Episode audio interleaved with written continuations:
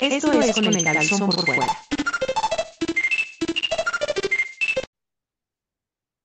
Amigos y amigas, bienvenidos y bienvenidas sean a este su podcast consentido con el calzón por fuera, en donde hablamos de cómics casi siempre, pero cuando tenemos a nuestra invitada Sayaya, hablamos de cosas que hemos visto en la tele, en internet, en la compu, cosas eh, de cultura ñoña, de cultura pop o en el celular, así es, en la tablet.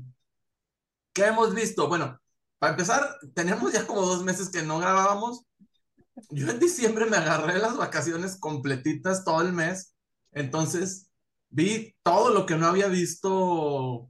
Estoy al corriente en todo lo que me pregunten. Sí, ya la vi, ya la vi, ya la vi, voy al corriente en todo. Entonces, comenzamos. Salud, Claudio Cuevas. Salud, Claudio Cuevas. Vienes a esparcir tus virus aquí, Claudio Cuevas. Estornúdanos en el micrófono y a la siguiente semana vamos a estar recomendando cómics eh, pedorros. Póngase cubreboca, joven. Por eso estoy aquí en mi cuarto encerrado y le puse mute para no molestar, ¿eh? Así es de que. ¿Cómo me vería si fuera un vampiro? Serías como. Un dulce vampiro. Un dulce de vampiro, exacto. Pero si fueran así rojos, te verás muy así como un vampiro pelado. Morboso. exacto. Oigan, antes, antes, antes, ustedes saben que las noticias aquí en este programa siempre llegan tarde, ¿no? No importa, pero estamos grabando hoy, martes 24 de enero, y acabamos de enterarnos que acaban de correr al actor este Royland, Royland ¿cómo se, apellido- cómo se llama? Ay, no me acuerdo, pero no. Bueno, es actor y es el co-creador de Rick y Sí, Morty. y lo acaban de correr de Adult Swim, pero la serie sigue, van a hacer un recast y pues a ver qué sucede. ¿Y por Justin qué lo Roiland. corrieron? Justin Roiland, No, ¿por qué lo corrieron? que por golpeador. que tenía denuncias de violencia doméstica. Pobrecillo. Pues Oh, sí. sí, sí, Bueno, pues ni modo. ni modo. Ojalá que sea una mentira y que pronto lo tengamos para la temporada 8. No creo, pero bueno. Échele, échele. ¿Con qué vamos a comenzar, Claudio Cuevas? Ándele, a ver, a ver, a ver. A ver, pues tú, Neto, ¿con qué quieres hablar? ¿De qué quieres A ver. hablar? Ahora ni siquiera nos presentamos. Yo no he dicho mi nombre. Hola, soy Claudio Ah, ¿no es Cuevas. cierto? Alfa, no, con nosotros ya, se ya no ha dicho su nuestra nombre. invitada Yaya, A mí ya me presentó Neto. Pero y con pues, nosotros tú que también se encuentra nuestro querido co-conductor. Claudio Cuevas. Te digo, Neto no, o sea, nomás regresa de vacaciones Neto y la educación la deja allá afuera. Me limpio el trasero con la educación, Claudio Cuevas. Eh, no le digas nada porque fue su cumpleaños el día 20 y no lo felicitaste. ¿Cómo que no? Ah, bueno, no sé. Y también, eh, fíjate, la vez pasada que fue mi grabamos, cumpleaños. La vez pasada que grabamos todavía no era el cumpleaños de Neto y lo mencionamos. Y ya también apenas acaba de pasar el cumpleaños de Yaya, por si también quieren dejar aquí sus, sus comentarios, sus este, felicitaciones. Mandarme ¿Eso regalos. qué? Yo recibo regalos todo el año. Fíjate, Neto en el programa pasado dijo, no, no me manden nada y que no sé qué. Yo sí acepté los regalos que venían a nombre de Neto, ya los tengo aquí apartados, no se los puedo enseñar ahorita, pero muchas gracias. Neto no los quiso, los despreció y yo me los quedé. Anciano le grita a una nube. Pero, pero los regalos que quieran mandarle a ella, ella sí los quiere, ella sí los va a aceptar. Todos. Entonces, este, ya saben, este, o sea, Neto el rato va a andar con una onda acá del azúcar hasta arriba. Hiperglucémico. Lo vamos a ver a medio azúcar. programa inyectándose así la, la insulina. Deja el azúcar, la- las muelas, se te van a, las que tengan amalgama se te van a caer y se te va a meter el dulce ese. No. No le hagan caso, muelas, no le hagan caso a la Yaya, está loca. Ay, no. Pero yo por experiencia pues. con esos dulces. Bueno, a ver, vamos a empezar. A ver, a ver, ahí va, ahí va, ahí va, ahí va. Empezamos con Bochy the Rock. Este fue mi anime de comedia favorito de esta temporada de invierno.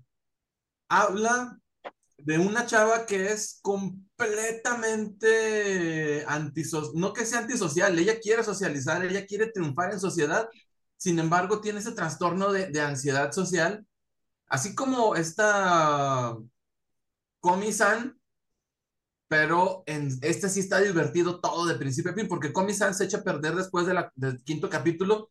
En este, en esta, esta Bochi, The Rock, ella eh, sueña con triunfar, entonces empieza a aprender a tocar guitarra, se tarda, dice que para cuando termine la secundaria va a ser una exitosísima guitarrista y va a robarse los corazones de todos sus amigos de secundaria. Bueno, pues no sucede, ni en creo que también desde primaria, ni en primaria ni en secundaria, ya está en prepa y dice, es ahora o nunca. Entonces, toca genial, tiene un canal de YouTube que sí triunfa, no como este programa llamado Con el Calzón por Fuera. Entonces, tiene muchos seguidores, arma esta banda con estas chavas, todas son muy graciosas, todos tienen una personalidad muy definida. Hace referencias a otros animes, hace referencias a películas. Es genial. Cuando le dan los ataques de ansiedad, se, se ponen unas situaciones súper cómicas. Son bien poquitos capítulos, no me acuerdo si son 10 o si son 12. Acaba bien bonito, las canciones están bien chidillas encantadora de principio a fin, súper recomendable. Véanlo, yo lo, vi, yo lo vi en Crunchyroll, estaba saliendo de manera simulcast, o sea, de que salía los sábados o, domingos, no me acuerdo, y al día, ese mismo día ya lo teníamos disponible acá en, Latinoamérica a través de la plataforma Crunchyroll. Recomendadísimo, se van a reír, se van a enamorar de estos personajes tan, tan, tan encantadores. ¿Qué tal está la música chida o? muy chidilla. Es música pensada, dirigida a chavas adolescentes, pero eso no le quita que, que tú digas, sí se lucieron, la neta sí le metieron buena producción. ¿Sale Shakira? Qué? Si es para adolescentes, puro reggaetón, pues, acá. Adolescentes japoneses. Bueno, estás viendo que es de rock, cabezota. ¿Y eso qué? Los rockeros también cantan reggaetón. También reggaetonean. Exacto. Eso lo aprendimos con la canción El Borrego de Café Tacuba. Exacto, exacto. Bueno, entonces, este, ¿es todo por este programa, Neto? Sí, bueno, ahora ya, ya. ¿Sigues? ¿Sí? Sí. Tú nos... Esa mera. Alice in eh, te dije que Merlina, una cabezota. bueno, empezamos con Alice in Borderland segunda temporada en Netflix. Eh, ya, ya había reseñado la primera. La segunda son los mismos personajes, pero ya van en otro, es como otro, otro tablero, otro escenario. La continuación, o sea, los juegos continúan, ¿no? Este, en este se trata, vas, vas, este, conforme vas pasando los juegos, este, se va, se va, vas derrotando a las cartas que están en los dirigibles arriba una vez que se caen, ya dices, ya, ya, alguien ganó, o sea, ya ganó el público, perdió el, el mundo raro, ¿no? Ahora sí le, le dieron más, este, como que detalles de, del cuento de Alicia en el País de las Maravillas, así dándole a cada personaje como que uno es el sombrerero loco, el otro es el gato ristón, este es Alicia, así, ahora sí fue un poquito más, más parecido al, al cuento de Alicia. Esto está muy padre porque los, los juegos no son aburridos, no son así, pues es, como que los orientales tienen esa onda ahorita como también como el juego del calamar, ¿no? O sea, concursar y que se maten y que gana el que no se mata, pero ¿qué gana? O sea, en realidad no gana nada, nomás quedas ¿No vivo y económico? Quedas vivo, no, quedas vivo y todo mutilado. no. la onda aquí es que lo, lo que hace interesante la serie es que tú no sabes cómo chingados se fueron a ese mundo si es el mundo real, si están soñando, si están alucinando, si están en coma, no sabes nada y nunca te dicen bien qué es. Al final, el, el protagonista pregunta, quiero saber la verdad, es un mundo alterno, estoy soñando, me morí, ¿qué es? Yo quiero regresarme al mundo real. Y, y no te, te dan como varias opciones, pero están jugando con la cabeza del tipo. Entonces, al final, él gana el, juego y él decide que él quiere regresar al mundo real. Entonces, haz de cuenta que se regresa como que nunca pasó nada al primer capítulo de la primera temporada, cuando todos apenas van caminando por la ciudad y un meteorito cae exactamente donde están ellos en esa ciudad. O sea, no destruye el mundo, nomás destruye esa ciudad. Entonces, como tú los viste en la serie, en la segunda temporada, uno sin, sin piernas, otro con la cara quemada, otro así, todo, todo tasajeado. Así quedan después de que cae el meteorito, pero en la vida real, se supone. Entonces está chido. Eh, Ahora sí me gustó eso. Lo que no me gustó fue el, el último capítulo, que creo que dura dos capítulos, o sea, los últimos. Porque hay una parte, ahorita que mencionabas de la, del anime de las niñas, que dices, una que es como antisocial y que, o que le da ansiedad, algo así, ¿no? Sí. Este, es lo que me desespera de los animes o de los, de los orientales que hacen en los animes. Los hacen muy nefastos cuando son así, este, o sea, con un ratito que digas, o sea, un mexicano de que, ay, güey, me puse nervioso, me, me dio un ataque de ansiedad rápido.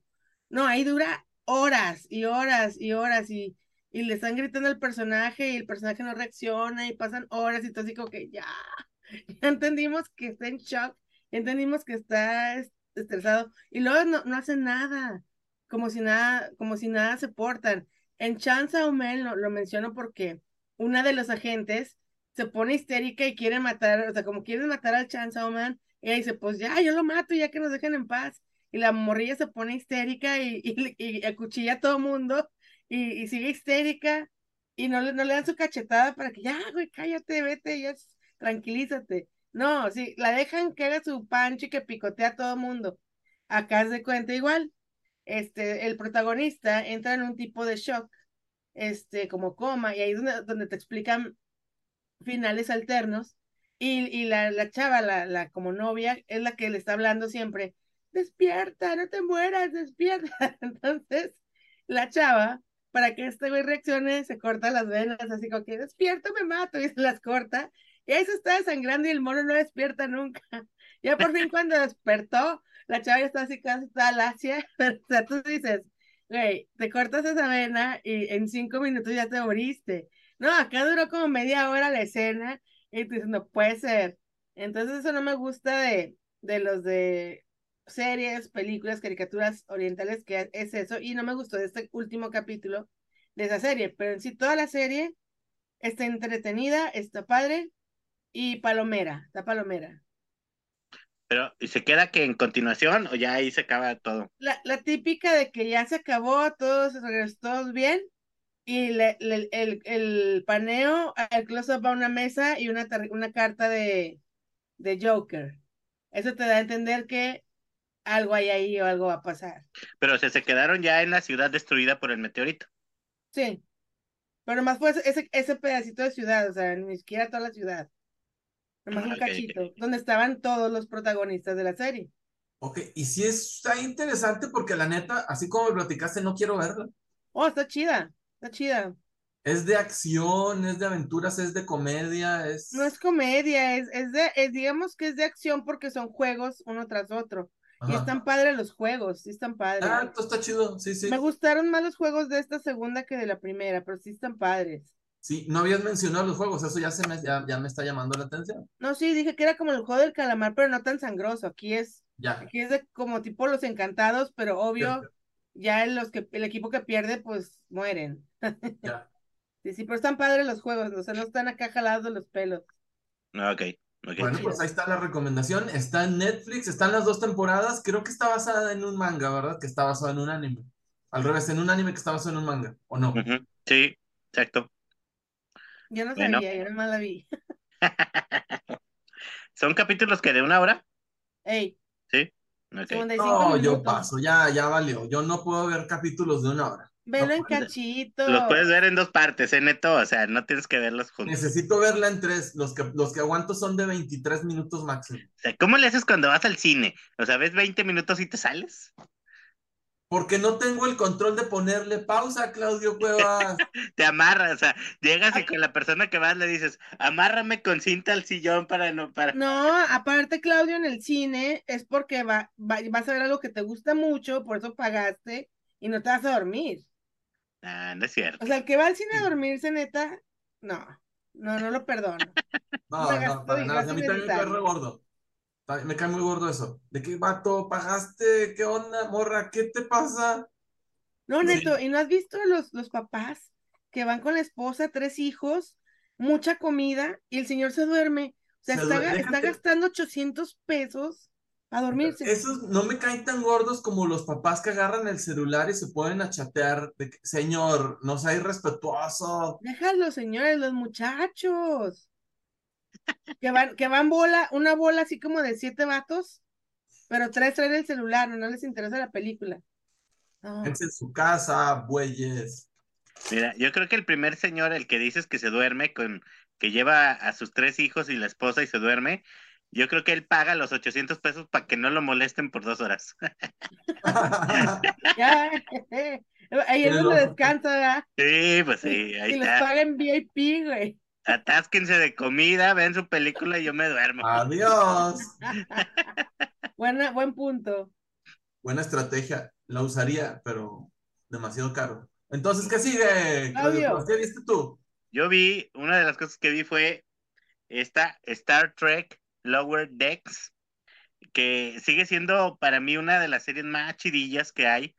Es este, obviamente está basada en el universo de Star Trek, de una nave que se llama la, es, creo que U, USS Cerritos, no me acuerdo qué es el inicio, pero es es la Cerritos, que este, y aquí hablan acerca de, ya sabes, son los, los protagonistas son cinco personajes eh, que son los que le dan mantenimiento a la, nave, ¿no? O sea, no, no son los principales, no es el capitán y los estrategas y eso, no, ellos son los que están abajo ahí dándole mantenimiento y haciendo que todo funcione, ¿no? Y cada capítulo, pues es una aventura diferente de este, porque ellos igual participan en las misiones de reconocimiento de planetas nuevos, de civilizaciones, y este, aquí, o sea, lo, lo, chido es que la chava esta, la que está aquí en el centro, ella es la hija de, de la capitana del, de la nave, pero es la hija rebelde, ¿no? Ya sabes, que no quiere, este, no quiere trabajar ahí en la oficina con su mamá y eso, y le gusta más estar así como que ahí donde están los motores y todas estas cosas, ¿no?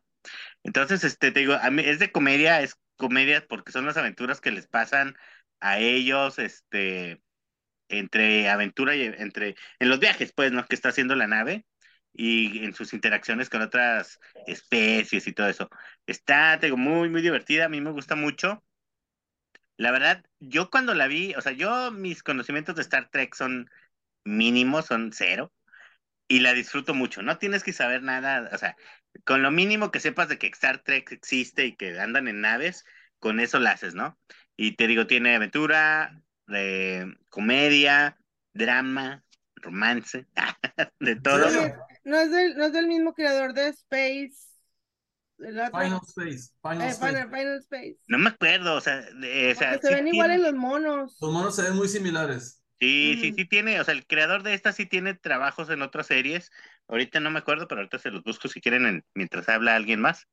Pero este, sí está muy chida, te digo, va ya en la tercera temporada. Son temporadas de 10 capítulos y están muy divertidas. O sea, la neta sí se los recomiendo. A mí me gustan mucho, ¿eh? O sea, si les gusta la ciencia ficción y, y reírse, esto está chido. Suena interesante. Sí quiero verla. Está disponible en Paramount Plus. Sí, Paramount Plus. exacto. Ajá. Sí, y si tienen ustedes Claro Video, si usted- bueno, si tienen contratado el internet con Telmex o si tienen Telmex, está gratis el, el- está incluido el Claro Video y en Claro Video está incluido el Paramount Plus. Plus. ¿Cuánto te paga Telmex? Ah, por promocionarlo. Yo le pago 389 pesos porque tengo el servicio básico. ¿Notes estos píxeles? ¿Y a- ¿A poco tú sí tienes fibra óptica? Sí. A mí me dijeron de plano, a tu colonia pobre no va a llegar la fibra. Así. Así me dijeron, por eso me cambié a Total Play. Yo también asisto, o sea, que a mí tampoco, aquí en mi colonia seguimos con el Telmex, sigue siendo de, cablecito, de cablecito, sí. A mí me han estado ya llegando correos desde hace como dos meses o más, de que próximamente habrá fibra óptica en tu área, y próximamente habrá fibra óptica en tu área, pero, eh, Una les creo. cochina mentira. exacto, no les creo nada, hasta que no esté Ah. aquí en mi poste, no les creo. Oye, Claudio Cuevas, una duda de la serie esa, ¿está ubicada en el universo de Star Trek?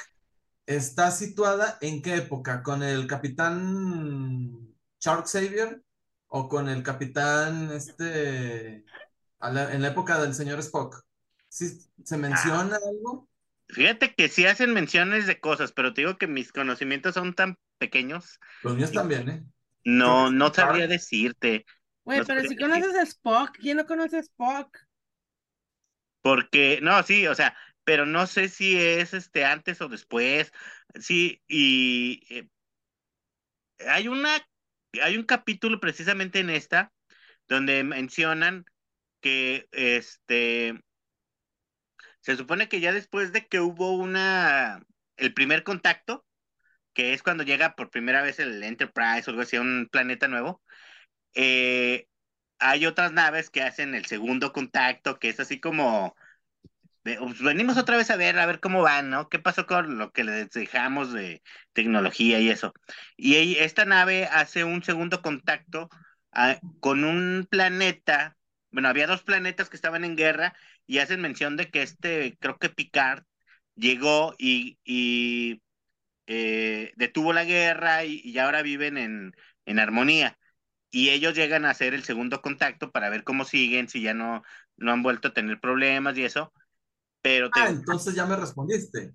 es lo único que me acuerdo que has, así ahorita que, que estábamos hablando, eso es lo que me acuerdo, que, que sí, pero no sea una onda así de que Picard sigue vivo o, a lo mejor ya se murió o algo así, no, eso sí no sé. Bueno, entonces, pero está, es o durante o después de Next Generation. Ándale, sí. Entonces, ¿qué más, Claudio Cuevas? Recomendadísimo también. Sí, ese sí, pues ya ahora sigues tú, Neto, a ver, deja ver cuál te, cuál te ponemos, Neto. La ruleta. Sí, sí, Suéltala, señor. A ver, ¿si es este tuyo? Sí, por supuesto. Gato con botas, el último deseo. Resulta que tenía yo como mil millones de puntos de Cinépolis y tenía que acabármelos antes del 31 de diciembre. Me agarré viendo películas. De las que más me encantaron fue eh, Noche sin Paz, que es una, una muy buena película de Navidad de Santa Claus que trae armas y trae un hacha, un martillo y está genial. Pero esta, El gato con botas, el último deseo, se robó mi corazón con una secuencia de acción con la que empieza. Primero empieza con un abre, con un musical. Y luego el musical se transforma en una escena de acción de proporciones épicas, gigantescas. Se pelea contra un monstruo dormido que parecía un cerro.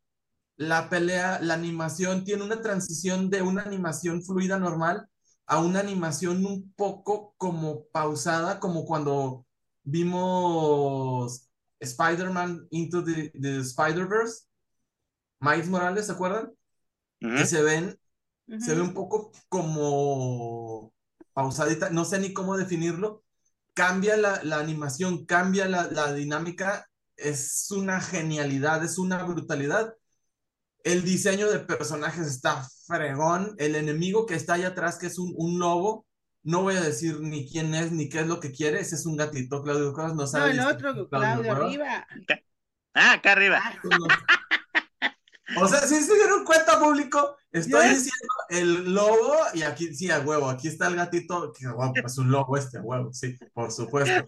No, Claudio Cuevas, no terminaste el jardín de niños y aquí se notó. Ya te entendí, un lobo. Y yo dije, pues no sé, ha de ser el tipo de gato que es, así se les dice. El Claudio, el. Claudio es ese que, oye mamá, recogí una- un perrito en la calle y es una hiena, güey. Sí, bueno, entonces el perrito que está acá abajo, abajo de la gatita y a un lado, ese, ese perrito se llama perrito. En inglés, his name was Perrito. Perrito. Perrito. Se llama perrito Perrito Eh, y es un perrito que se hace pasar por gato. Es encantadorcísimo. Tiene una filosofía de vida bien fregona que todos deberíamos de adoptar. Eh, los doblajes, los doblajes en español de Latinoamérica, el gato con botas es Antonio Banderas, fenomenal.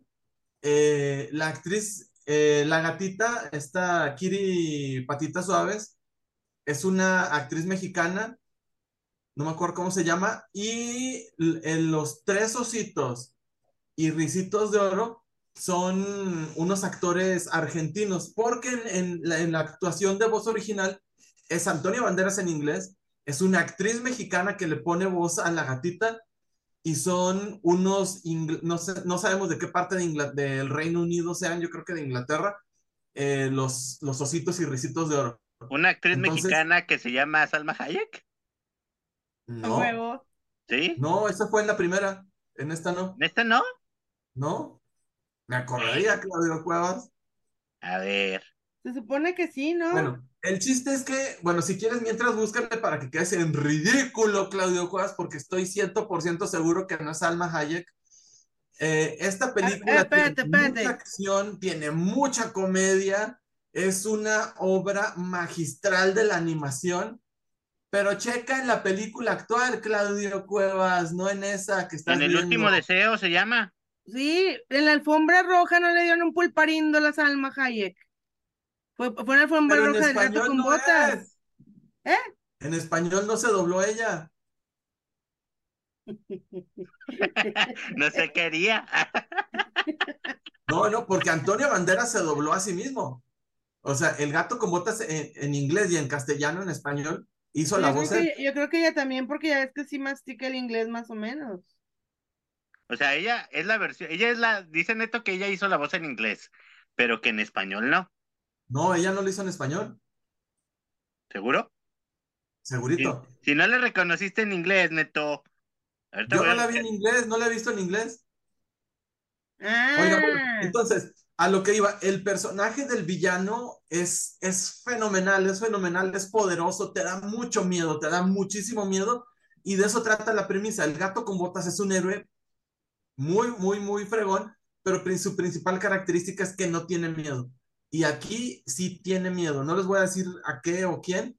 a la pero gatita, Cambia la dinámica, cambia la dinámica de la película. Va uno encontrando mucha, muchos datos de, de, de existencialismo, de filosofía. Véanla, está genial, está realmente genial. 10 de 10, véanla, por favor. Tienes que ver la anterior para entender esta. Negativo, con que hayas visto alguna de Shrek donde sale el gato con botas, con eso te basta. Ok. Fíjate que estoy checando, según una página, bueno, en español, fue Verónica López Treviño, ¿sí? La que hace la voz. Pero fíjate que no sé si la voz de Perrito en español y en inglés también es el mismo actor, Harvey Guillén. ¿Y Sí, sabes es el quién es? gordillo. ¿Eh? Es el gordito que iba caminando con Salma Hayek cuando le dieron el pulparindo. Ah, bueno, según, ¿sabes quién es Neto? Según yo, el que sale en la de la de los vampiros, ¿cómo se llama? Mm, lo que hacemos en las sombras, el que es el ¿A ayudante, poco? es él. No me digas. Sí, No manches, me cae muy bien en la primera y segunda, porque en la tercera ya es nefasto también. Pero qué padrísimo, no manches. sí, es él. Y él, parece que es él, él se hizo igual en español y en inglés las voces. No, hombre, genial, genial. La quiero ver en inglés, ya la quiero ver. eh, eh, espero que esté en streaming. La vi dos veces en el cine, porque tenía muchos puntos. Bueno, No, pero a mí, a mí sí me han dicho que está muy buena gente de todas las edades. Sí, eso, eso, porque tiene esta característica que ya hace mucho no lo lograban. Va dirigido a todo el público, pero hay veces lo pones y los niños, ay papá, está bien de huevo tu película y el papá, está buenísima por la nostalgia. O de que el papá, está de hueva esta película, quiero dormirme. Y los niños, ¡qué película! Entonces acá todos callados, todos entretenidos, porque realmente hay datos y chistes para todo el público. Está genial, véanla. ¿Qué ok. sigue? Ahora sigue este Yaya con, Ahora Bueno. sí, ahora te equivocaste. ahora sí, ahora sí. Bien, primero que nada, quiero empezar con eh, decirle que a la gente que no le gustó Merlina es que el rango de personas que le agarró hasta odio al personaje eh, son, es un rango entre los, entre, los 20, entre los 18 y 23, 17 y 20 y tantos años, que son chavitos que no conocen el trabajo de Tim Burton, no conocen la serie original de, los, de la familia Adam, no les tocó, y como a la gente, a los niños nuevos que, podemos decir a los nuevos Darkies, que les gustó esta onda, que en, su vida se han sabido o escuchado de Tim Burton, pero les gustó cómo se veía, como, como la serie les encantó, como por así decirlo, que hay muchos TikToks de niñas vestidillas como Merlina y haciendo el baile. Entonces dices, ¿qué pedo? Pero son niñas de 5 años, de 10 años, de 15, que en su vida yo creo conocieron la serie original, ¿no? Entonces, este, cuando eres un viejón como nosotros, que conoce la trayectoria de Tim Burton, lo que le gusta, el, el, el, historial de que sale Cristina Ricci también en esta serie, este, y que Oh. Cristina Ricci fue la anterior Merlina en las películas, y dices, está genial, está genial la, la serie, y, y Tim Burton la supo llevar bien padre, y, y yo agradezco que no, haya metido, que no haya metido a Johnny Depp ni a su esposa, la neta, le quedó muy Por bien y me gustó bueno. mucho, estuvo interesante, aunque mu- muchas veces de la serie como dices, ya, ya sé quién es el malo, ya sé quién es el monstruo, ¿no? Y, y de repente cambia y gira y dices, ay, güey, no, no era ese. Y al final dices, ay, sí la tiene, sí, siempre fue ese. Y eso está padre porque te mantiene como que en, en, en in- interesado toda la serie. Y pues visualmente es muy bonita, lo- los filtros, los colores, la música, es, es de Danny Elfman, este, todo, todo estuvo muy, muy bonito, muy, muy bien elaborado y tiene el toque así de Tim Burton. Pero sí vi mucha gente que sí que odia a Merlina nomás porque como que a mucha gente le gustó y ¿por qué les gustó eso? O sea, guácala. Y pues casi toda la gente que la, que la critico, no le gusta es gente que le gusta por Rápidos y Furiosos, el reggaetón y es un chingo de gente, ¿no? Entonces sí, este, se me hizo padre que niñas chiquitas se vestidas de Merlina haciendo el bailecillo y hasta chicos gay haciendo el baile y les quedó muy padre, este, diciéndose, disfrazándose de Merlina y estuvo padre, está, está padre. La serie está muy recomendada, pero si no eres fan del trabajo de Tim Burton, si no eres fan de las cosas tipo góticas, de terror, no, no de terror, de góticas, o así, o, o de suspenso, no te va a llamar la atención. Si esperas ver un pelón manejando rápido y balazos y nalgas, no, no te va a gustar. Entonces, sí, no, es, es para alguien que le gustan la, la fantasía, este, y pues sí, más que nada la onda, la onda gótica, ¿no? El suspensillo. Está muy padre, está muy bonita visualmente, me gustó mucho, pero si es para público, yo digo que es para cierto público, no para todos. A mí no me gustó. Neto, es que tú eres reggaetonero, tú perreas hasta el Sí, suelo. yo puro perreo. Pero ¿sabes por qué no me gustó? Porque sentí muy mal escrito el personaje, al menos en el primer episodio que intenté ver dos veces y que las dos veces lo abandoné. El personaje de Morticia Adams no me gustó cómo quedó, no me gusta cómo se ve ella, no me gusta cómo la escribieron y me sentí incómodo viéndola. Eh, este Gómez Adams, Homero Adams, está igualito al Homero Adams de, lo- de los dibujos animados, de, de las, de las caricaturas. Está idéntico, idéntico. Pero tampoco me gustó su personaje. eh, Se veía muy... No me gustó, no sé, ni siquiera sé explicarlo, pero no hice clic. Eh, y como fueron dos veces que lo intenté poner y tampoco me gustó cómo actuaba la, la güera esta, la directora, Ah, la de Game of Thrones. sí, entonces dije, no, no, A- Aquí tiene mucho que ver, bueno, a mí me pasó, porque no te voy a decir, ay, me encantó el 100 y le pongo un 10, no. Porque yo también decía, ay, ese, porque pusieron el Homero del cómic, ¿no? Y yo, porque yo crecí con el- los locos Adams de, de blanco y negro, o sea, es el Homero ojón y guapo, y, y la Morticia bien delgadita, y ellos bien, o sea, su romanticismo y, y calenturiento amor, pero locura al mismo tiempo, era chido, porque es- eran Sí. sádicos, y estos de esta serie eran nada más muy enamorados, no eran sádicos, o sea, no les quedaba el- la onda sádica, entonces dices, ah, esto sí no, o sea, no es Morticia y no es Homero. no son, es- no son son no románticos, son- eran como dos tórtolas y así no son Homer y Morticia. Pero es que también ellos salieron muy poquito. Ellos básicamente nomás van ahí a entregar a la chavita. O sea, no. Como que no, no daban tiempo para que desarrollara esos personajes. A mí sí me gustaron los dos, cómo se ven y cómo actuaron. O sea, eh, en lo poquito que salen se me hicieron muy chidos, pues. Sí, pero ¿no? lo que pasa es que los hicieron muy sensibles. También a la Merlina le, le bajaron este, la frialdad y crueldad que, que debe de tener. Sí, porque, bueno, no sé. Es que yo creo que también no es comedia. O sea, la, la serie que nosotros estamos acostumbrados, o bueno, la viejita, es la serie esta viejita, era comedia. Entonces, por eso los personajes eran así súper, eh, ¿cómo se llama? Fríos y, y con más situaciones que provocaban la comedia. Y en esta, de, en esta serie de, de, de Merlina, no es comedia, es, es misterio, es este un suspenso ahí para ella estar resolviendo cosas y así. Entonces también por eso es diferente el, el manejo de los personajes, ¿no? Pero Es- te digo, a mí es también me... Perdón, es misterio y la quisieron como que, ah, mira, para chavos, pero en realidad a los chavos no les gustó. Les gustó Sí, más a, a- a los fans de Tim Burton viejos que a los chavos y a los Sí, niños. fíjate porque que, y te digo, a mí se me hizo muy parecida a la serie de Sabrina, de, del mismo de Netflix. O sea, tiene ese tipo también de, de cuestiones. Sabrina también era de estar resolviendo misterios y de estar resolviendo esas cosas y enfocado a, a pues, adolescentes, ¿no?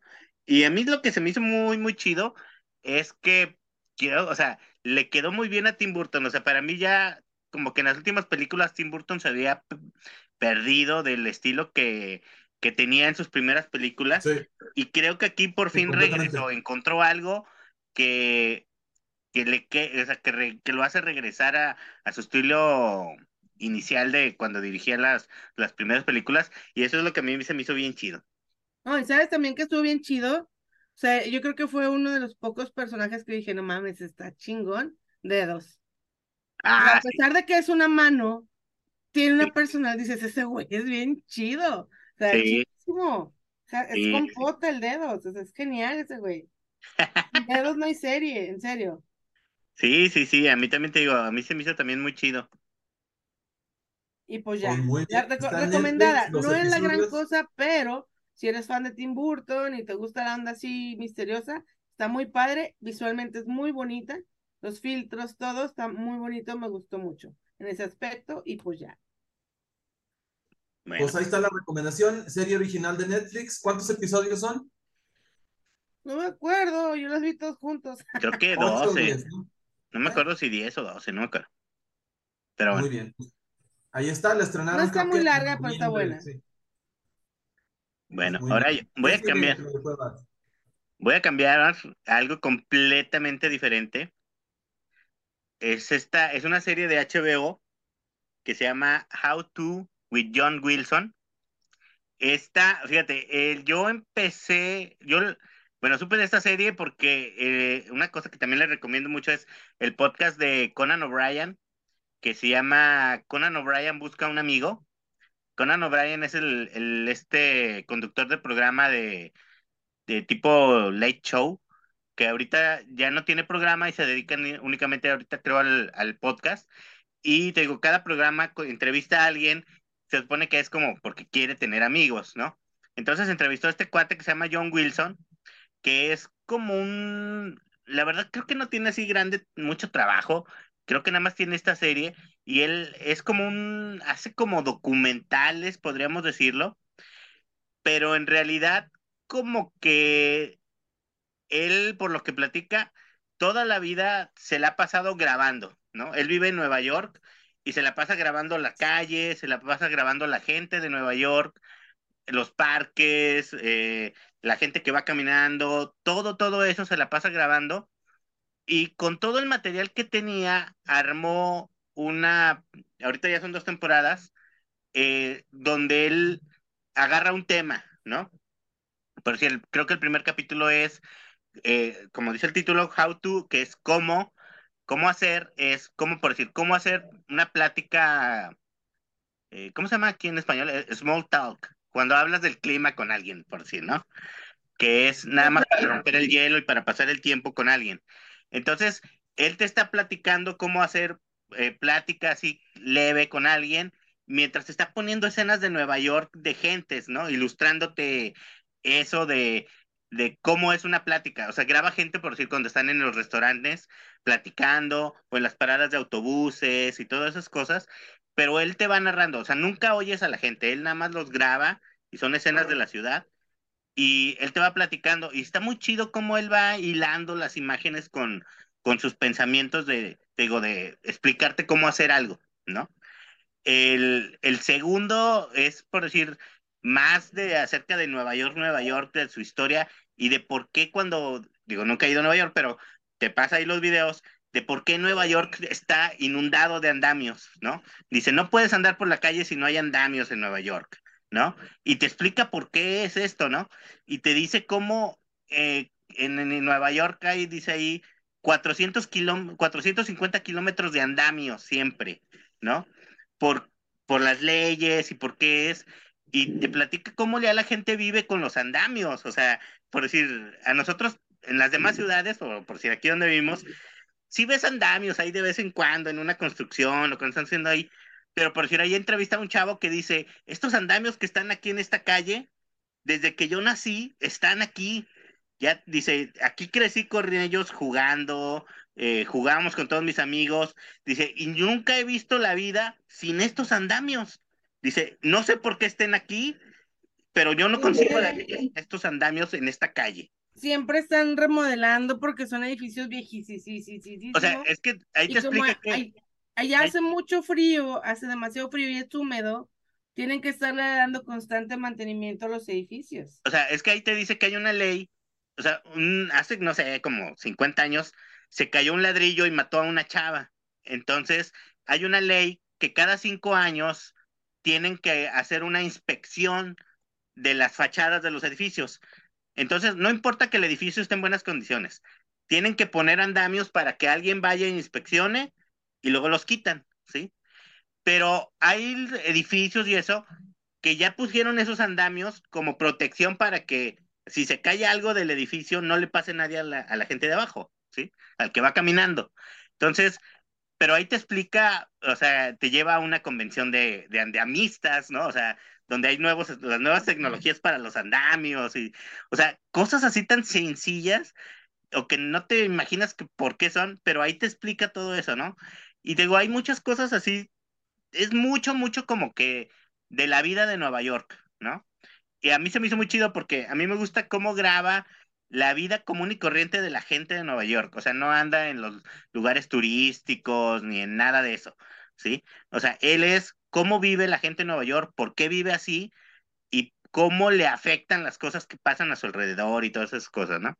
Entonces, te digo, a mí se me hizo bien chido, son como, no son como documentales, digo, como que él agarró así como que de las 20 mil horas que tiene de grabadas, tomaba un tema y unía escenas, ¿no? Y digo, está chido, no es así como que, uff, súper para todo mundo, pero si te gusta esa onda de sobre todo de Nueva York, de la vida normal de Nueva York y por qué la gente vive así. Si te gusta ver cómo socializa otra gente porque tú no socializas. Eh, o sea, él, él es, fíjate que en el, en el capítulo ese de la, de la vida, de la plática. De ¿Tomaste notas, ¿Eh? ¿Tomaste apuntes? O sea, él, él, él es así como que también, de hecho hay una persona ahí con la que está hablando que le dice que él usa su cámara como una protección porque no quiere interactuar con la gente, ¿sí? Y como él para, eh, te digo, estas pláticas, como en un viaje que hace a Cancún, así de repente se encuentra en medio de un, una grabación de MTV Spring Break y como él está completamente fuera de, de lugar, ¿no? O sea, eh, y anda ahí en las grabaciones y menciona hasta cómo los productores del programa le dicen que si por favor se sale de las tomas, porque sobresalta así de que todos los güeyes son así, este, en la fiesta y todo, y ya te cuenta él así paradillo, así como que, ¿qué pedo? ¿Qué estoy haciendo aquí? Y te digo, en una parte hasta la producción de MTV le, se le acerca y le dice que sí, que si por favor se sale, que porque está arruinando el mood de las tomas, porque él sale así todo así paradillo, ¿no? Pero allí te digo, te explica y hace, hace un amigo en una, en, en toda esa playa y todo eso. O sea, son tomas medio raras, ¿no? O sea, te digo, hace, va a una convención de referees de deportes por un tema que saca ahí, que le, o sea, no sé si sea real la, la, cifra, pero va a una tienda especializada para referees que hay en Nueva York y le dicen que hay 250 mil referees en Nueva York, ¿sí? Entre todos los deportes, ¿no? Entonces, o sea, él dice, es como el 5% de la población de Nueva York que es referee en algo, básquetbol, fútbol, soccer, lo que sea, ¿sí? Y, y él, o sea, empieza a investigar cómo es la vida de un referee y todo eso. Entonces digo, son temas así de ese tipo. Y al final de la primera temporada acaba cuando ya está empezando la pandemia, ¿sí? Y cómo él empieza a ver el último capítulo donde está la gente comprando en, en las filas inmensas, cómo las tiendas ya están vacías. Papel de baño. Ajá, y cómo él vive con, en la casa, bueno, la dueña de la casa es una viejecita con la que él vive, ¿sí? Es la que le renta un cuarto. Y el primer susto, porque pues llega una ambulancia por la, la viejecita y él ya no tiene contacto con ella porque está aislado, por lo mismo, va, por su seguridad. Entonces digo, ahí se acaba la primera temporada. Y digo, se me hace chido pues ver eso que es así como grabaciones amateurs, ¿no? O sea, de alguien que anda con su cámara este, en la ciudad, ¿no? Eso a mí, se me hizo bien, bien chido. Te digo, es porque a mí me gusta este tipo de cosas. No, no creo que... A mí sí se me antojó, ya me contaste un poquito de más, pero sí se me antojó mucho. Pues bueno, esa es, el, esa es una cosa, te digo, que, que me encontré en esa cosa cuando lo estaba entrevistando con Anne O'Brien y me llamó mucho la atención y sí se me hizo... Yo, yo sí lo voy a ver, yo sí lo, lo quiero agregar a, mi lista de seguimiento porque sí bueno, me interesa. Para, para que en el próximo te quejes que no te gustó. No, no creo, no, no creo, digo, yo solo he ido una vez a Nueva York, pero me, o sea, por una equivocación de todo el mundo, es que con una semana no alcanzas, necesitas más tiempo. Pues me quedé 11 días, pues ya había visto casi todo lo, lo turístico, vi, vi, todo lo turístico. Entonces fui a, a, a, echarme a Central Park a ver gente y a estaciones de metro a ver gente y a, a zonas donde no hay turistas a ver gente. Entonces creo que es algo que me va a gustar mucho, porque me gusta mucho ver a la gente en Nueva York. Ah, bueno, pues ahí está. Ahí está. Muchas gracias, Claudio Cuevas. Y está en HBO Max. En HBO Max están las dos temporadas de seis capítulos cada una. Y este, digo, pues ahí, por si quieren ver. ¿Cuánto dura cada capítulo? Son de, ¿qué será? Como 40 minutos, creo. Puedo verlo. Uh -huh. bueno, a ver, el que sigue, pues, neto. Star Wars Rebels. Fíjense que yo había escuchado muchísimo hablar de esta serie. Eh, empecé a verla en varias ocasiones. No aguanto al niño ese que tiene una espada láser que se llama Ezra. Ezra, ya ni me acuerdo cómo se apellida. No es Miller. No me acuerdo. Tiene cara cagante, güey. Sí, no, no, es cagante, pero así a grado superlativo. Todavía en la tercera temporada hay un capítulo en el que todos mis amigos me decían, no, es que crece mucho el personaje y te va a caer muy bien. Era la tercera temporada, era tan cagante que los mismos otros personajes le hacían rolling eyes de que, ya que se calle el hocico, este nefasto.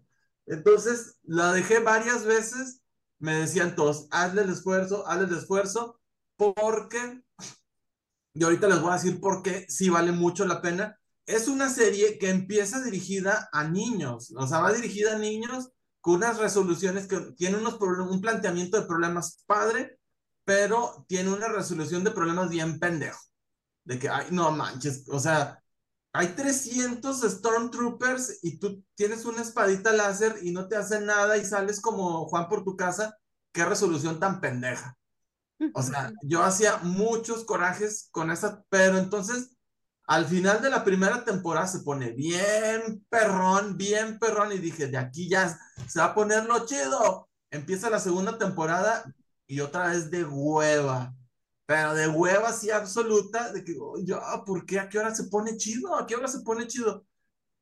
Cierra la segunda temporada con una pelea espectacular, pero así de que... Oh, entre Darth, esa serie ya tiene muchos años, entonces les puedo decir que es una pelea entre Darth Vader y Ahsoka Tano, la Padawan de Anakin Skywalker. se pone increíble. Empieza la tercera temporada y de nuevo está de hueva. De Fíjate nuevo está que de hueva. Yo me acuerdo que vi esta serie, igual, ya tiene que como unos 5 o 6 años, ¿no? No recuerdo. sí. No recuerdo cuándo salió, pero sí, o sea, es una serie, es para niños, básicamente es para niños, según yo, según me acuerdo.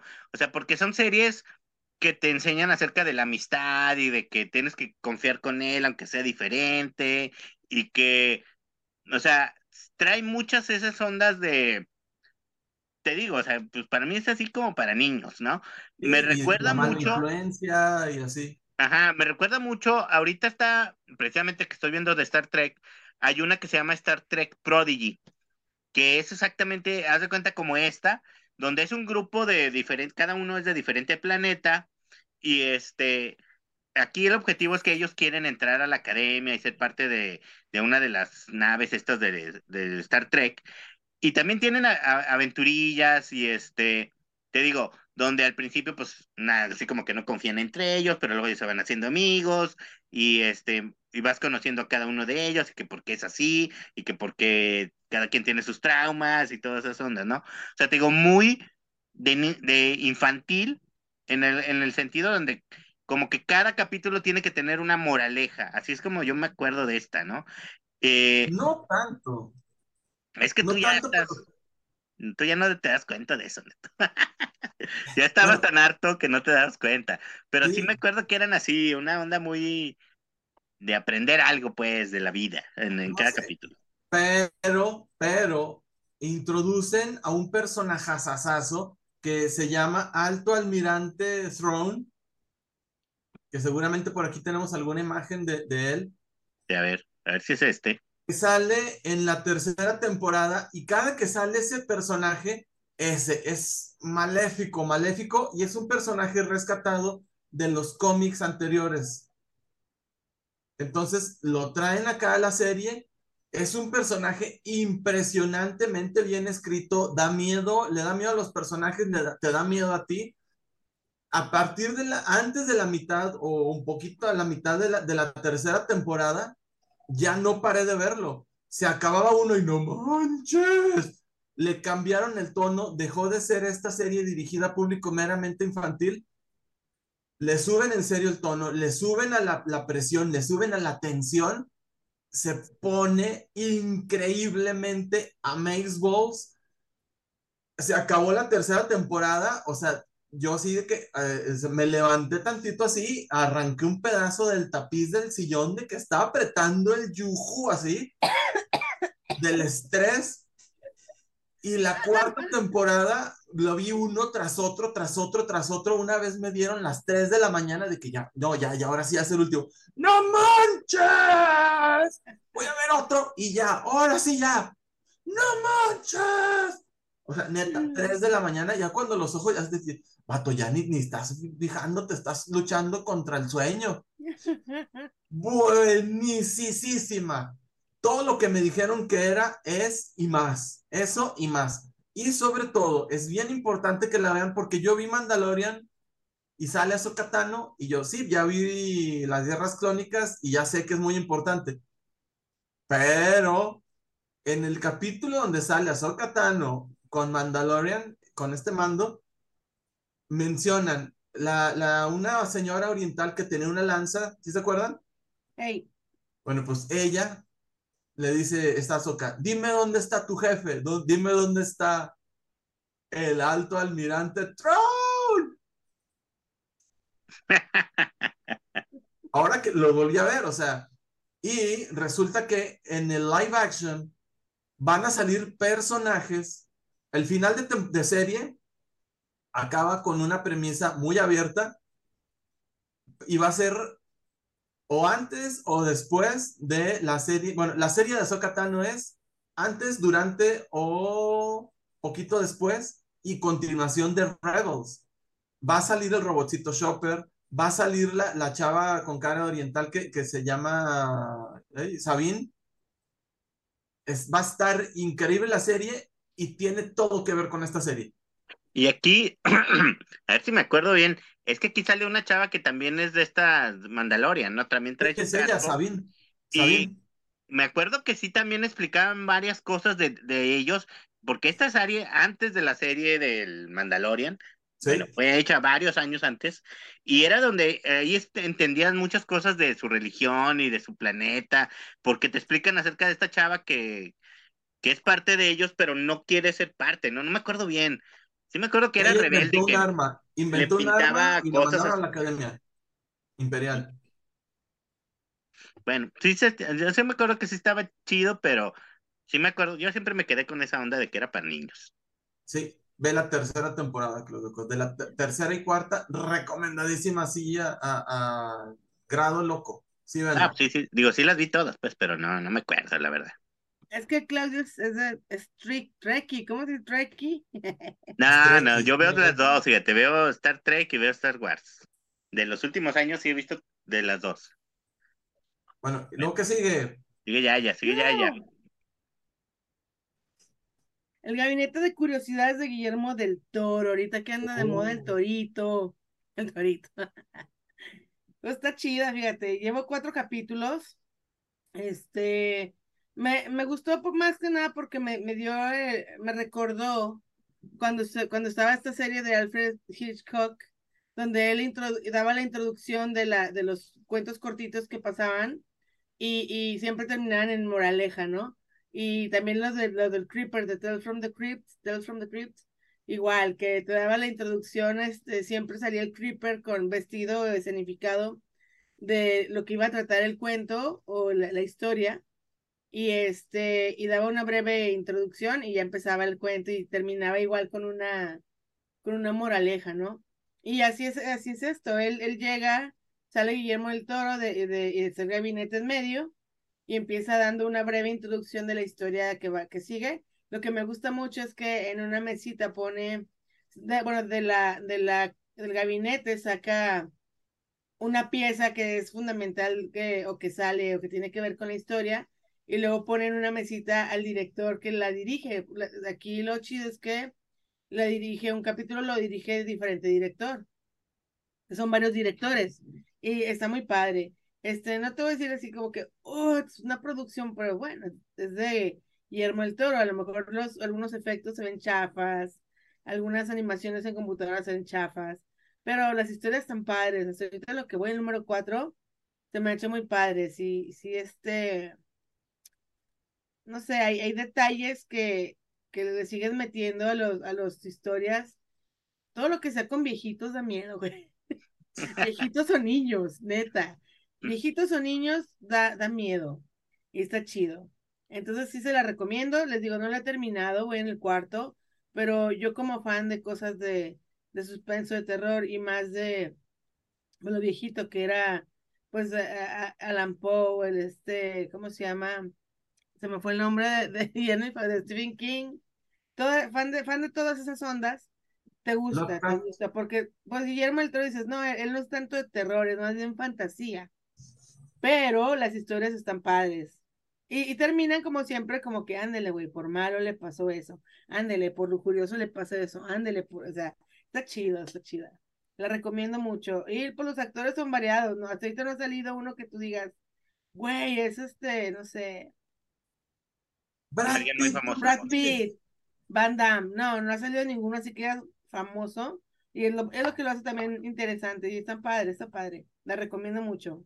Sí, esta serie la estuvieron estrenando un capítulo por semana durante el mes de, de octubre, creo. Creo que se pasaron hasta noviembre. No me acuerdo bien, pero era un estreno por semana.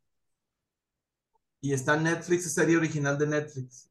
Qué Sí, chido. fíjate, a mí, a mí sí me gusta eso que dices de que no tiene, que no es que, o sea, onda como que dijéramos ahorita se ve barata, pero sí le da ese toque como de serie ochentera o noventera, ¿no? O sea, que no tiene 20 mil efectos de computadora, sino que, este, pues es mucho de la actuación de los personajes, ¿no? O sea, no es tanto, no se basan tanto como esto en, que va a salir un, un monstruo o algo así espantándote, sino es más bien la historia de, y de las vidas y las, y las decisiones que toman los personajes que, como dices tú, terminan en ándile, güey, por eso le pasó lo que le pasó.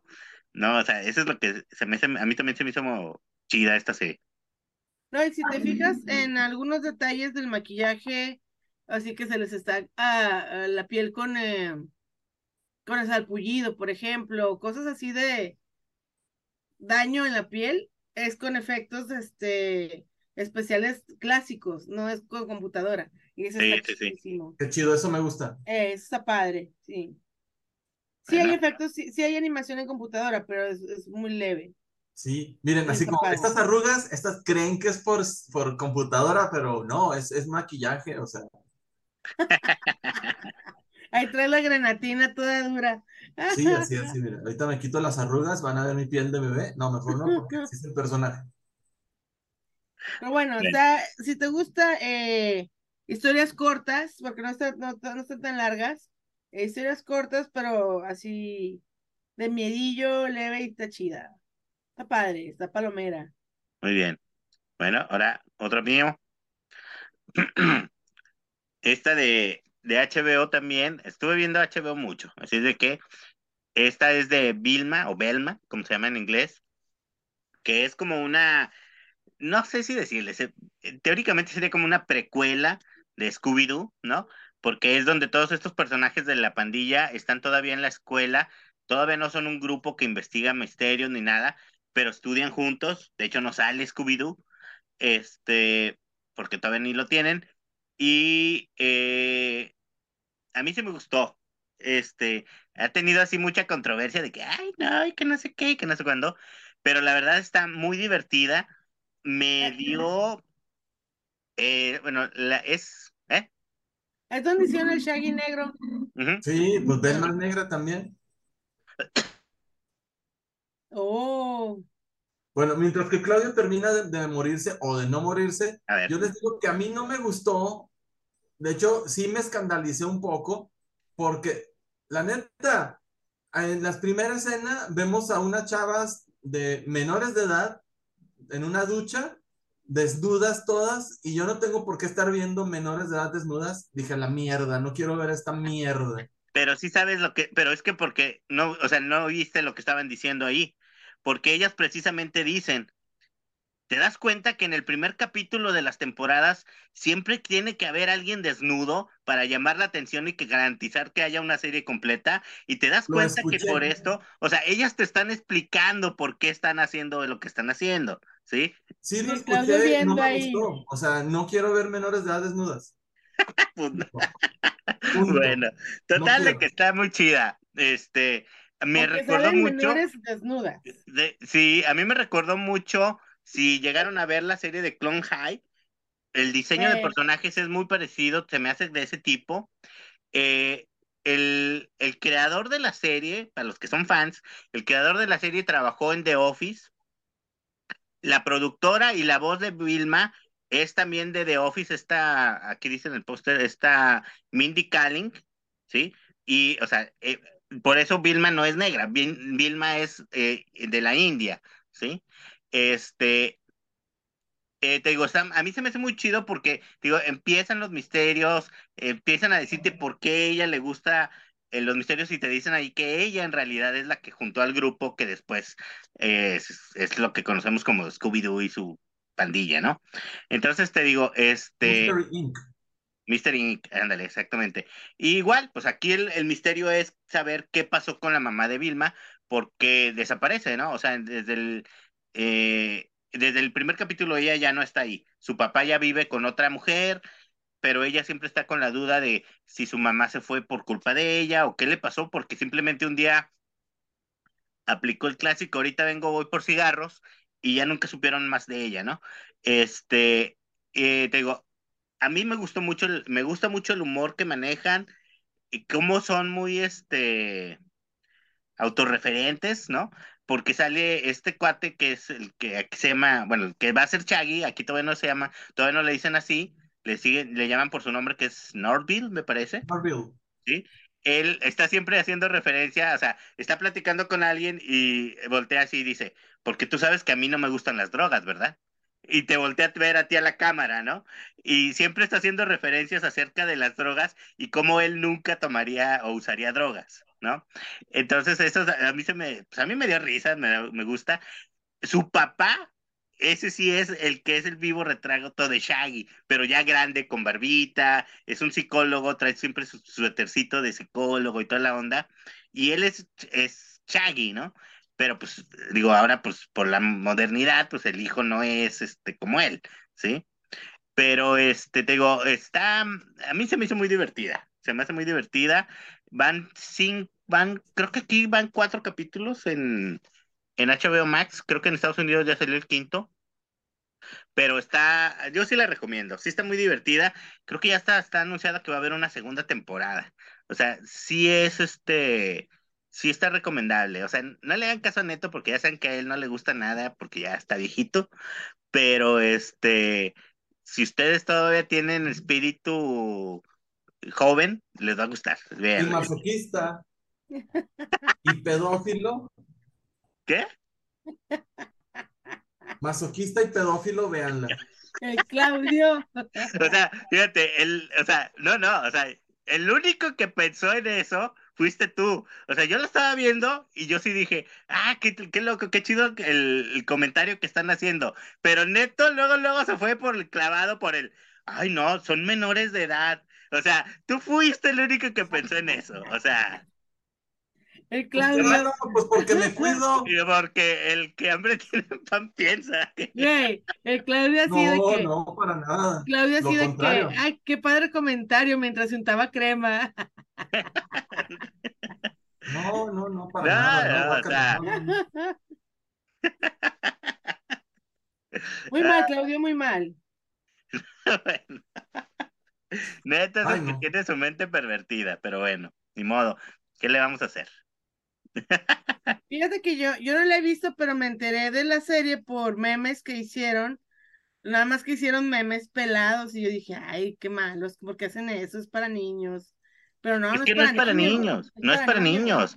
O sea, es una serie de HBO, es como la de Harley Quinn, que es pretender que es para niños, no es para niños. Es una serie para mayores de edad, ¿sí? por Entonces, eso este, salen menores de edad encueradas. Ah, Claudio, la verdad no sé qué edad tengan ahí.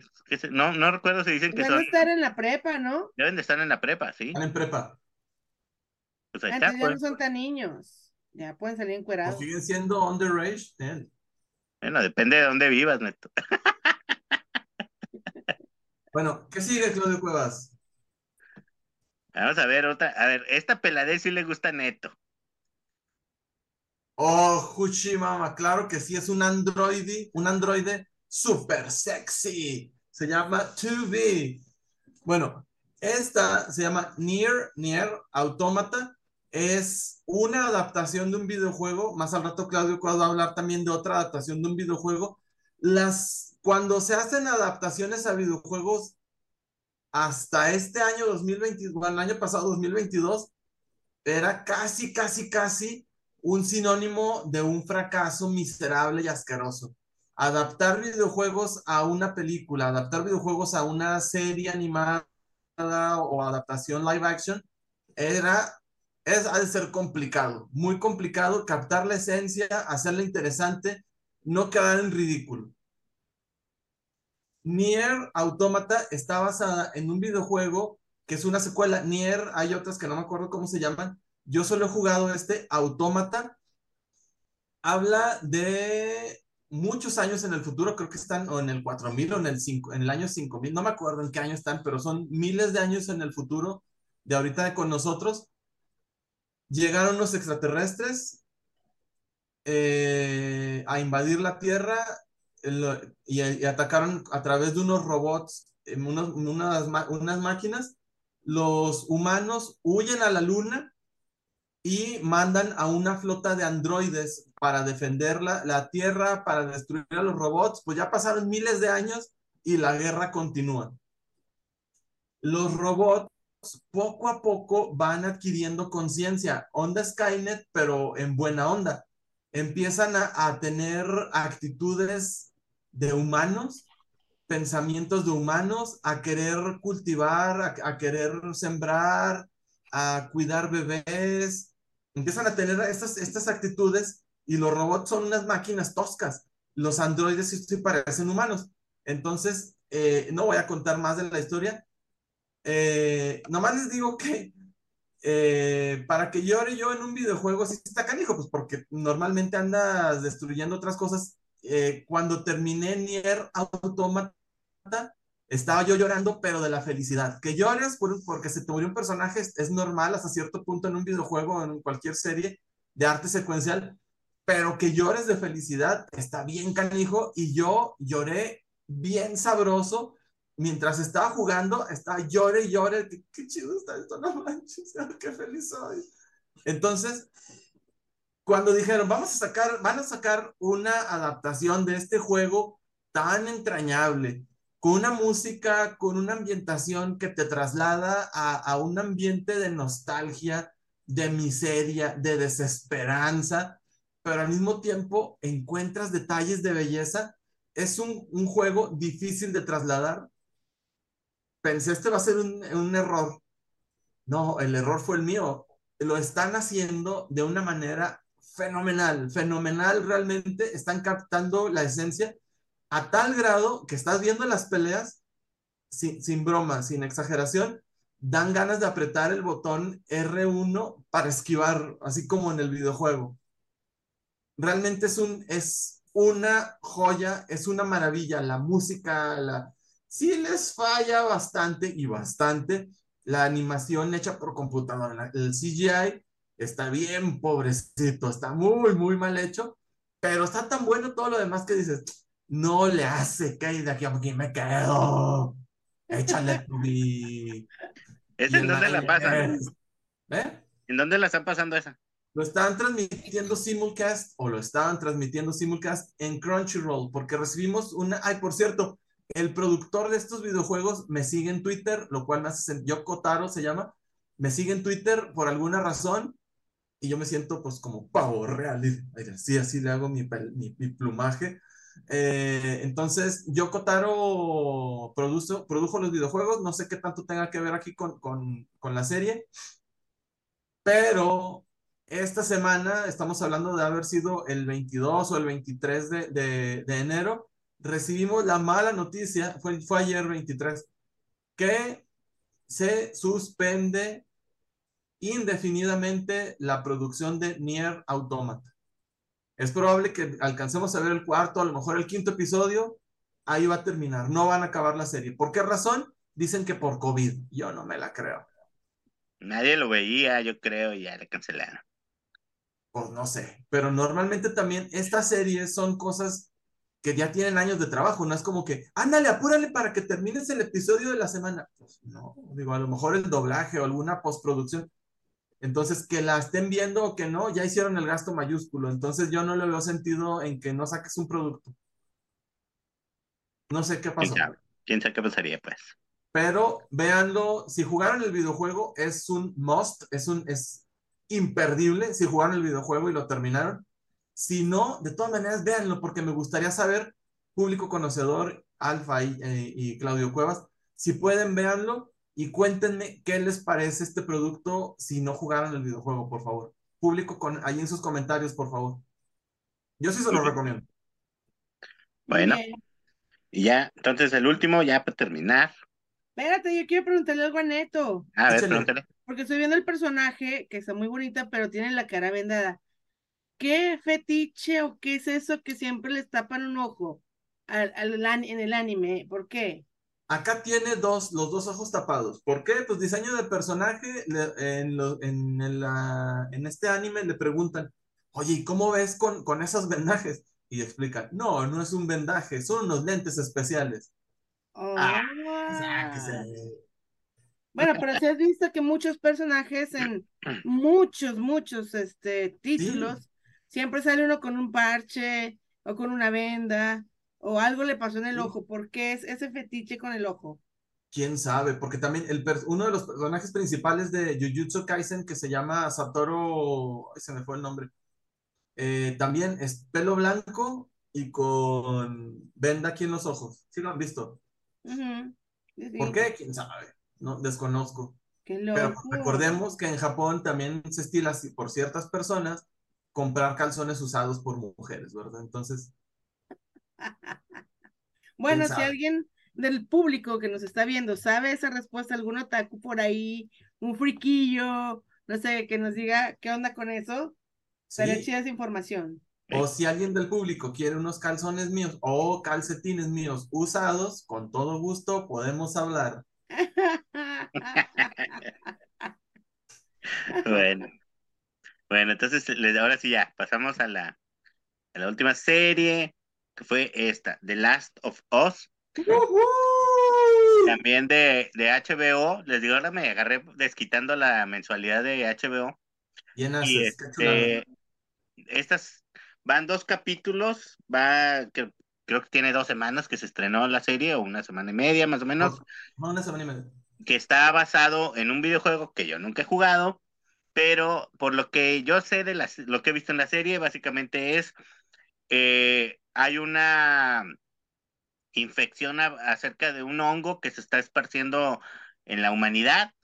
Hay, este, eh, empieza a haber infecciones a lo largo de diferentes ciudades y la, la respuesta del gobierno, básicamente, por lo que entiendo, es bombardean esas ciudades con la intención de destruir este hongo eh, y que no se siga esparciendo, pero pues obviamente como que no funciona.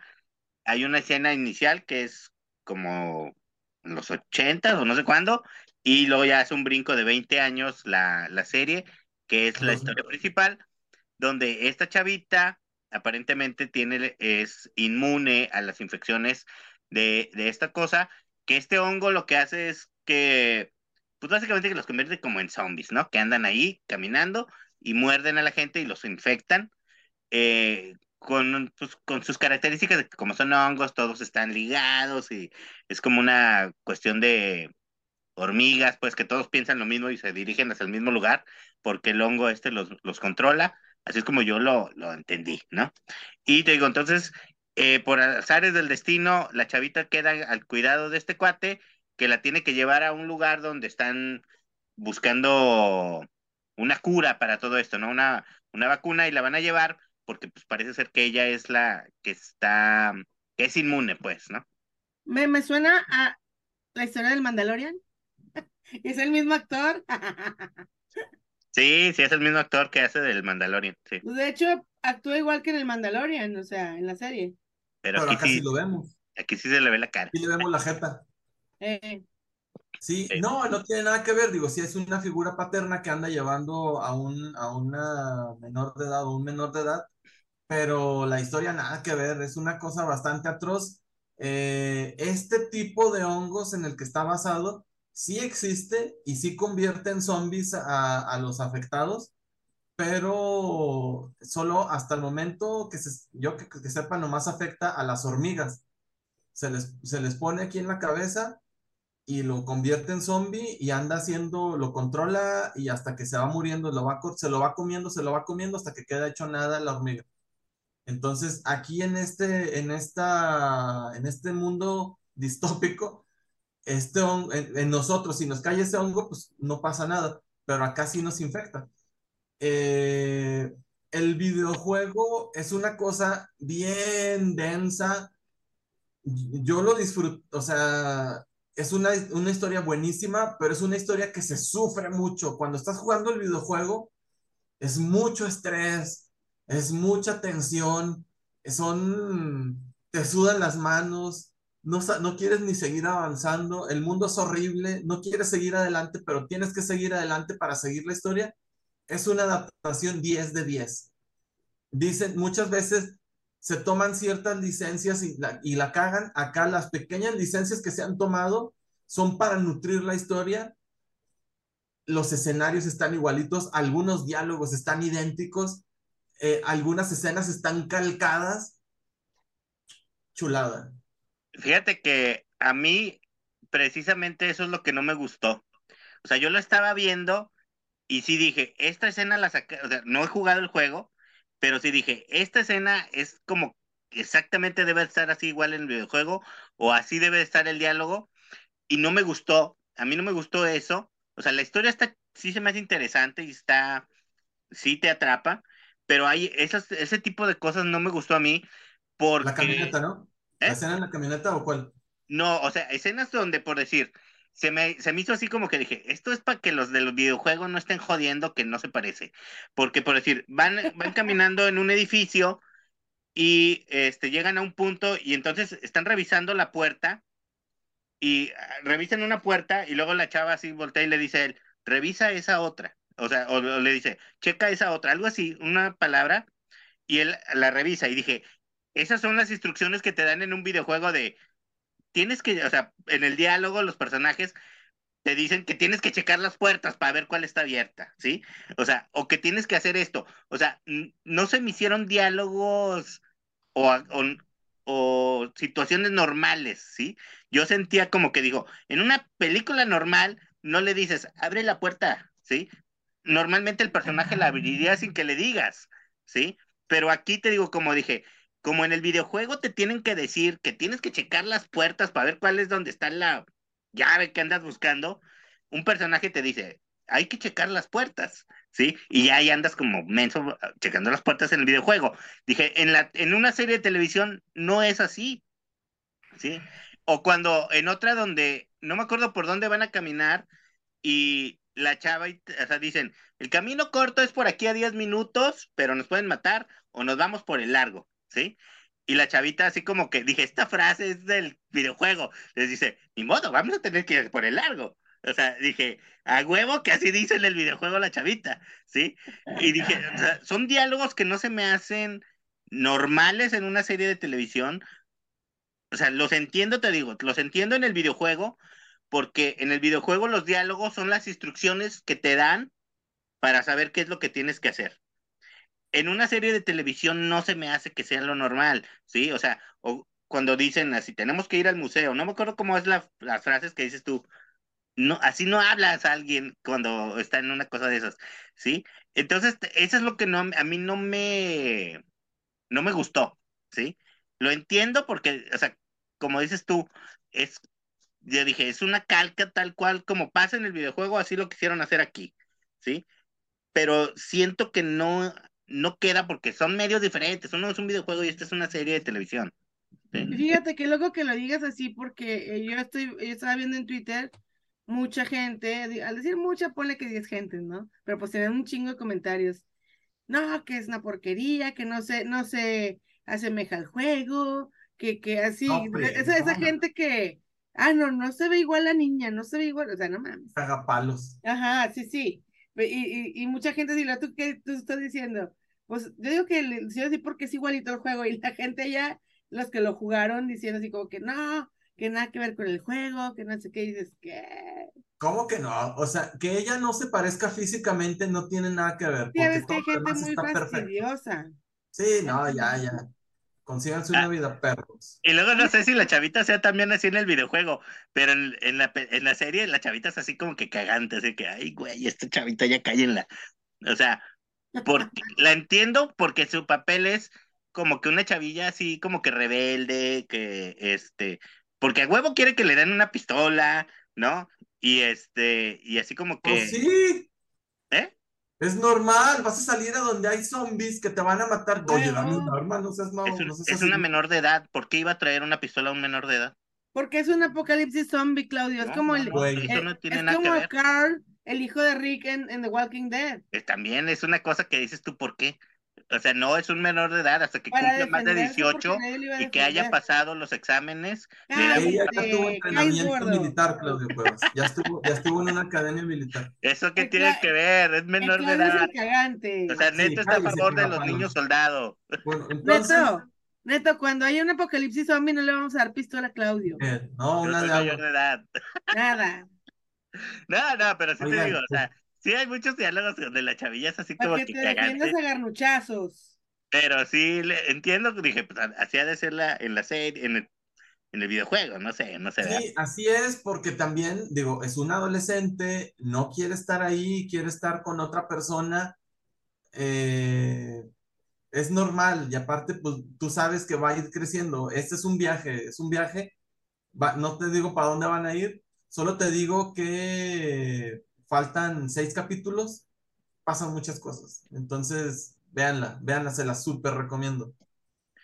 Sí, yo también, o sea, sí le recomiendo, nada más te digo, a mí eso no me gustó, que hay ciertos diálogos que no los siento naturales, lo que provocan actuaciones que no las siento naturales. ¿eh? Es que tú querías que se estuvieran bañando sin ropa.